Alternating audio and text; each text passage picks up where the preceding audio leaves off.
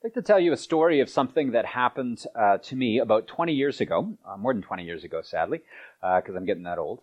Um, but it happened while I was at university. Uh, my first degree, I went to UBC, which is in Vancouver.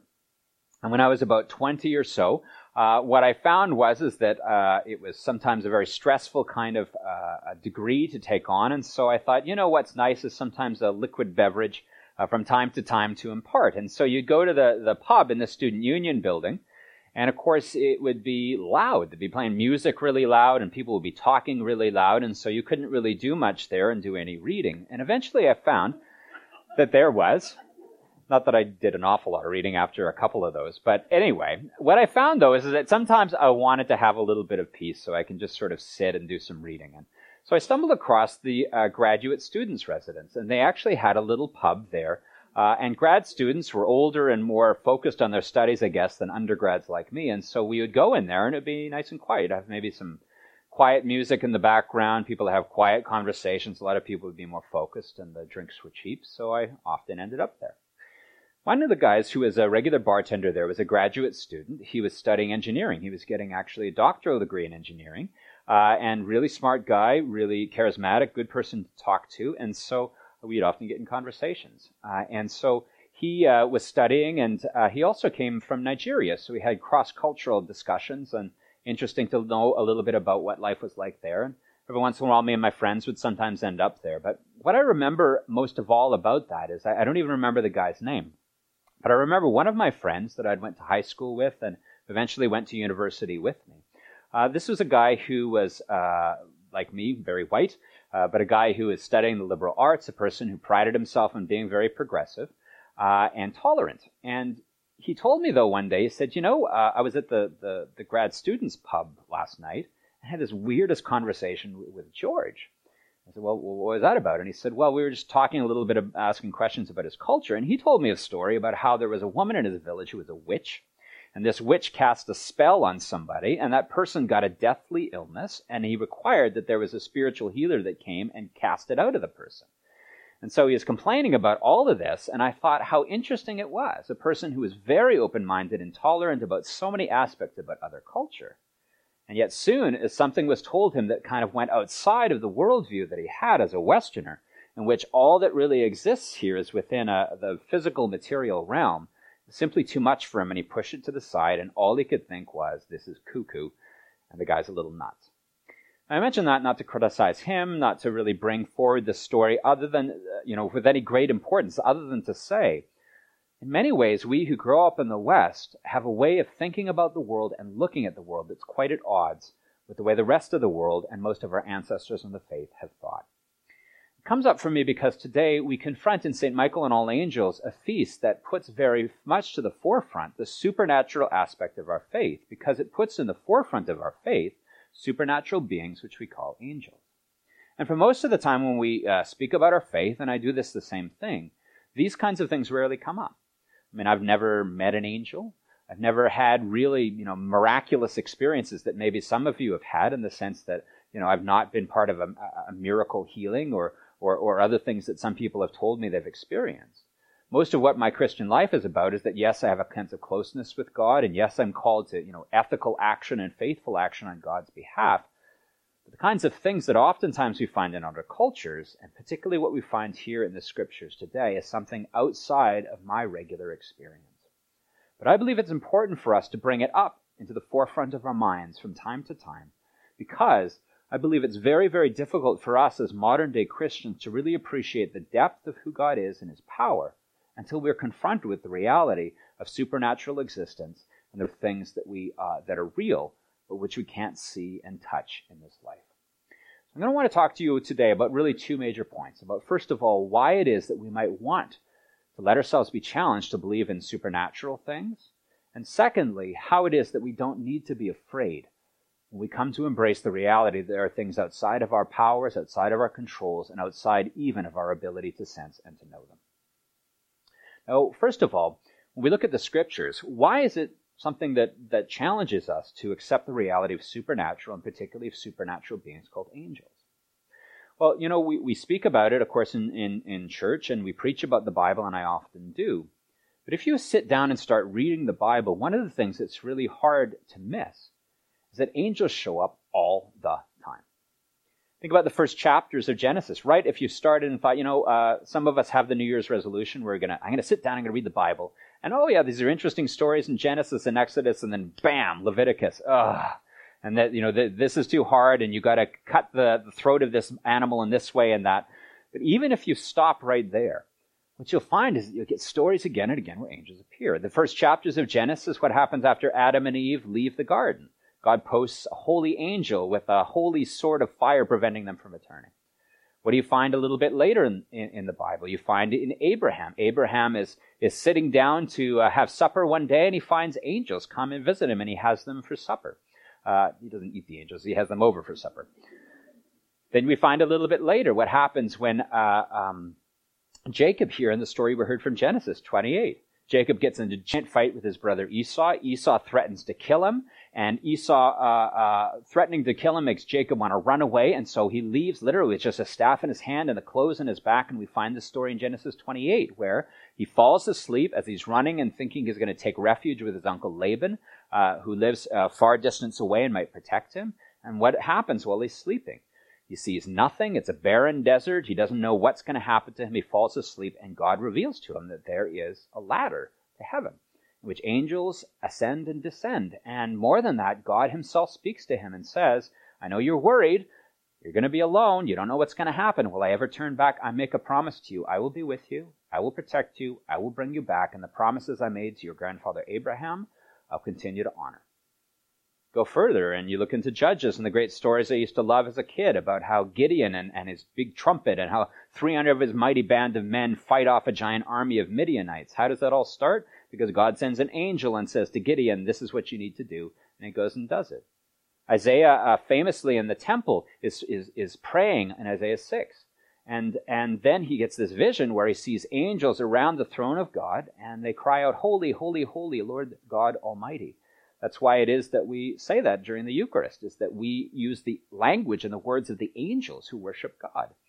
We find, well, it's not just the Old Testament. When we look further, we look to the story of Jesus' birth. How do we know the, the birth is going to happen? Because the angel Gabriel visits the Virgin Mary and says that you'll conceive and you'll have a child. When Jesus is born, the heavenly angelic choir comes to the shepherds and proclaims that Jesus is born in Bethlehem. After Jesus is tempted in the desert, the angels come and minister to him.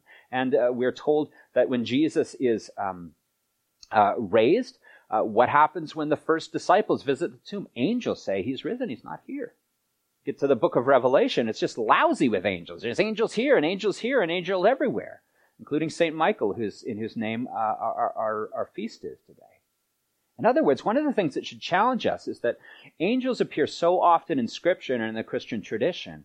I think one of the things that really encourages us to think is to say maybe it's possible that the worldview that Western people tend to live with might actually be more limited than it should be. And the testimony of Scripture repeatedly saying these things is actually something that I hope makes us consider it's possible that, as what Hamlet said in that famous play, that there may be more in heaven and earth than is dreamt of in our philosophy. Now, why is it so difficult for us, though? If the scriptures are there, and we find that so much of the world, like my friend's experience in talking to the Nigerian man was like, when other parts of the world are open to the supernatural, when other parts of uh, our ancestry and the church is open to it, how is it that we find it such a difficult time? You know, there's lots of different theories about how these things happen, but many sociologists have noticed that there was somehow a shift about 500 years ago that happened in the West. And it happened primarily in the West. Eventually, 500 years ago, it would have been almost unthinkable to be an atheist. There were some that existed, but almost everybody you talk to, they may be uh, Orthodox or they may be Roman Catholic or you may meet a Muslim person or a Jewish person. They might have a very different religious faith than you, but one thing they would have held in common is that they lived in a world in which the assumption was we live in a world in which there is supernatural power working among us. And everybody would have known it. 500 years later, go up to the uh, late 19th century, and what you will find is that a very significant portion of people no longer believe in that. And even people who do believe are always knowing in the back of my mind that ignoring this stuff and rejecting it is always a possibility that it never was. One of the biggest things that's changed over the years in our culture and over the centuries is that we have come to enjoy looking at the world in such a way that says, these are all things that I can control with my own hands and are easily explained by the scientific progress we've made. It protects us from the belief that there are forces outside of our control working in us and on us.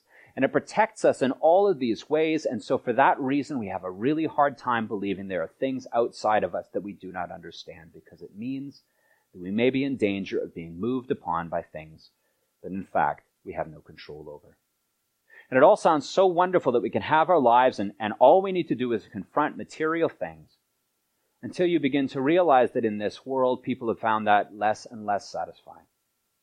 One of the most interesting sociological phenomenon with sociologists, that's people who study changes in culture, are noticing is, is that as our cultures become less religious, everybody, if you asked in the 1960s, people looking at these trends, they would have said, you know, God is dying, religion is dying, it's on its way out. And in fact, you look at churches and you see decline in attendance, and you see it across denominations. You see Jewish people, synagogue attendance is dropping. We also find that with Muslims, when they come to our country, uh, although the attendance and, and, importance of the mosque is deeply important throughout many Muslim nations, they come here, and by another two or three generations, their attendance in religious services is about the same as everybody else's. It's become more and more secular, yet here's what's really interesting. All of the suggestions that religion is coming to an end that at the same time, spirituality has gone up through the roof. I just listened to an interesting uh, podcast the other day. Um, Tara Burton was her name, and she wrote uh, uh, an interesting article in the American Interest magazine called "The Rise of um, uh, what is it called? Uh, the Occult Left." What she was looking at that is she's saying it's an interesting phenomenon that while at the same time religion is going down, we're actually seeing movements that everybody used to think was nuts growing. And what she was specifically looking at is the movement of witchcraft. She said if you've ever f- follow on Instagram or you look on social media, you'll notice how often it is that you'll get people saying, oh, like I'm looking forward to this festival or looking forward to that. One of the things she drew attention to, which was really interesting, was you may remember, I think it was last year, there was a giant brouhaha about how a Supreme Court nominee to the United States uh, Supreme Court was being challenged because some accusations were made. And I, I don't want to get into the substance of that, but here's what was really interesting. CNN, large uh, news organizations reported that witches in the United States had all agreed to put a hex on this guy so that he wouldn't make it into the Supreme Court. And you think to yourself, okay, that is weird. You tend to, you, you think as a person who, who, who lives in the Western culture, well, that's something maybe happens out there. Maybe it happened in the 16th century. But in fact, those sorts of things and belief in those sorts of things is increasing. Uh, one of the things she mentioned, and I've read many other times, is that when you do polling results, you find that today, more than 30 or 40 years ago, more people believe in astrology, more people believe in ghosts, more people believe in UFOs, more people believe in angels and demons, more people believe in so many of these things that many people of my generation and older think, oh, I thought that was in the past and it's superstition. Now, why am I saying all of those things? I'm saying all of those things not to be condescending towards them. Just like I think it's really a great danger for condescending towards the Nigerian bartender who I knew. He's not a stupid guy. The guy's studying for a PhD in engineering. I couldn't do that. The guy's obviously good at math, obviously accepts scientific reality, and yet sees another reality beyond what Western people are capable of seeing. I think in many ways that we are letting down the current generation of young people who long to believe that there is something beyond them fighting for them because they see so many forces in their life that are beyond them fighting against them. How many times have I spoken over the Jeremiah series that I did over the past few weeks about how principalities and powers in this world seem to beat us down? You know, I, I look at the number of young people who accrue tremendous student debt. They go to university because that's what you need to do in order to get a job, and they get out and nobody wants to hire them, and they've got crippling debt hanging over them, a whole system fighting against them. Where's the hope?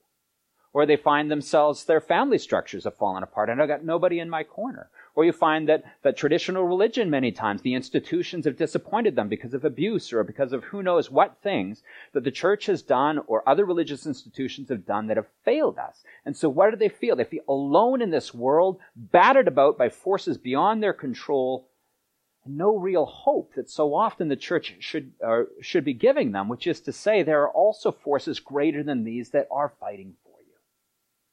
we look at the supernatural reality the Bible talks about, and I think even if we have a hard time swallowing it all, I think it's a challenge for us to say, at least open your mind to the possibility that what we see in this world is not all there is. And that it isn't always something that's easily explainable within the mindset of the Western world to take a page with humility and remember the errors that colonialism made when it came to civilizing all the nations and realizing, in fact, we have so much to learn from them. And that is a wrong task. Realize also that we have a thing to learn from our African Christians, our, our, our Asian Christians, Indian Christians, people throughout South America and Latin American Christians who are willing and able and, in fact, enthusiastic about proclaiming that there is a supernatural reality, that there are angels in this world working for us can do that without losing all sense and losing all rationality. I think when we do that, it also taps into the deep longing that young people have today of believing that there's more in this world than what we can see. Here's the other thing. I said the first thing is the challenge for us to accept the reality of supernatural reality and the supernatural beings in this world that the scriptures tell us about. I also think we need an encouragement to say that it's not as scary as we sometimes think it is. I have a bit of a weakness that I have to admit is that I particularly like supernatural horror movies. I don't like the guy comes out with a chainsaw and chops everybody up movies. I'm not into the gore thing. But especially kind of slow burn supernatural ones where there's some dark force working that eventually shows itself. I just burned through a series on Netflix called Marianne. If you've seen that one. It comes from France and it is super scary. uh, I watched Hereditary, which is also a deeply disturbing movie, uh, and uh, in a good way because it could be scared. But it also one of the things that's really interesting, and I think it started with The Exorcist that came out, I think, in the '60s or '70s, is a grappling with the reality that there are dark things out there that we don't always understand. But here's the problem: we look at that and we sort of think, ah, oh, man, am I going to start believing in fairies and in gnomes after this? If I open myself up, where's it going to go? Or maybe you're going to start saying to yourself, well, if I do that, then, oh, lo, the, the devil's behind every bush. Sometimes we hear that in Christian uh, congregations where something goes wrong and it's not, oh, I stole money out of the register. It's, oh, the devil made me do it. Like Flip Wilson used to say, right? You sort of take out human agency and you sort of have this idea that there's some big battle going on and we're all just passive recipients of it all. I think what challenges this worldview and what should give us encouragement so that we're not scared to accept supernatural reality is the way that Scripture presents these supernatural beings and supernatural reality. What happens when Jesus is speaking in John chapter 1, which we heard in our gospel lesson today? Jesus is explicitly referring back to the Jacob episode of Jacob's ladder we heard in Genesis 28. Jesus, after speaking with Nathanael, he says this in the last uh, verse of chapter 1 in John's Gospel, uh, verse 51. Jesus said to Nathanael, Very truly I tell you, you will see heaven opened and the angels of God ascending and descending upon the Son of Man. Just like Jacob said, there was a ladder and angels ascending and descending. And Jesus says, You know where they're descending and ascending? On me, the Son of Man. What does that tell us? It tells us that it isn't sort of like a free for all with angels are parachuting like it's a D Day invasion. You know what it says? It says that supernatural realities are rooted through Jesus Christ who loves us and who is Lord over all those things.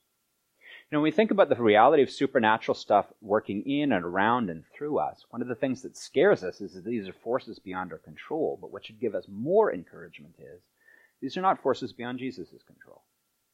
Who is it that says, I am your Lord and protector? Who is it says that I've won a victory for you? Who is it that said to Jacob, I will never leave you. I'm going to be with you. I'm going to help you through all these difficult things.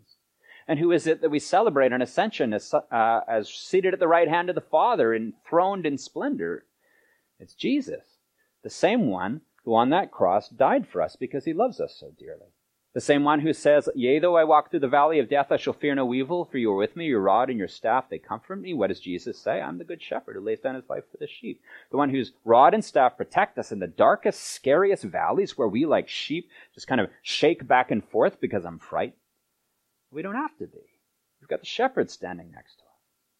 Those things in Scripture we often skip over. Uh, Are deeply important. Jesus comes to a man who is abandoned by society, a man who is out in the tombs and the catacombs, who uh, cuts himself, who's got chains because everybody uh, ostracizes him and hates him, who doesn't want to go near him, and Jesus, with no sweat whatsoever, casts out the demons who have unsettled his mind and driven him into the wilderness and caused him to be uh, ostracized.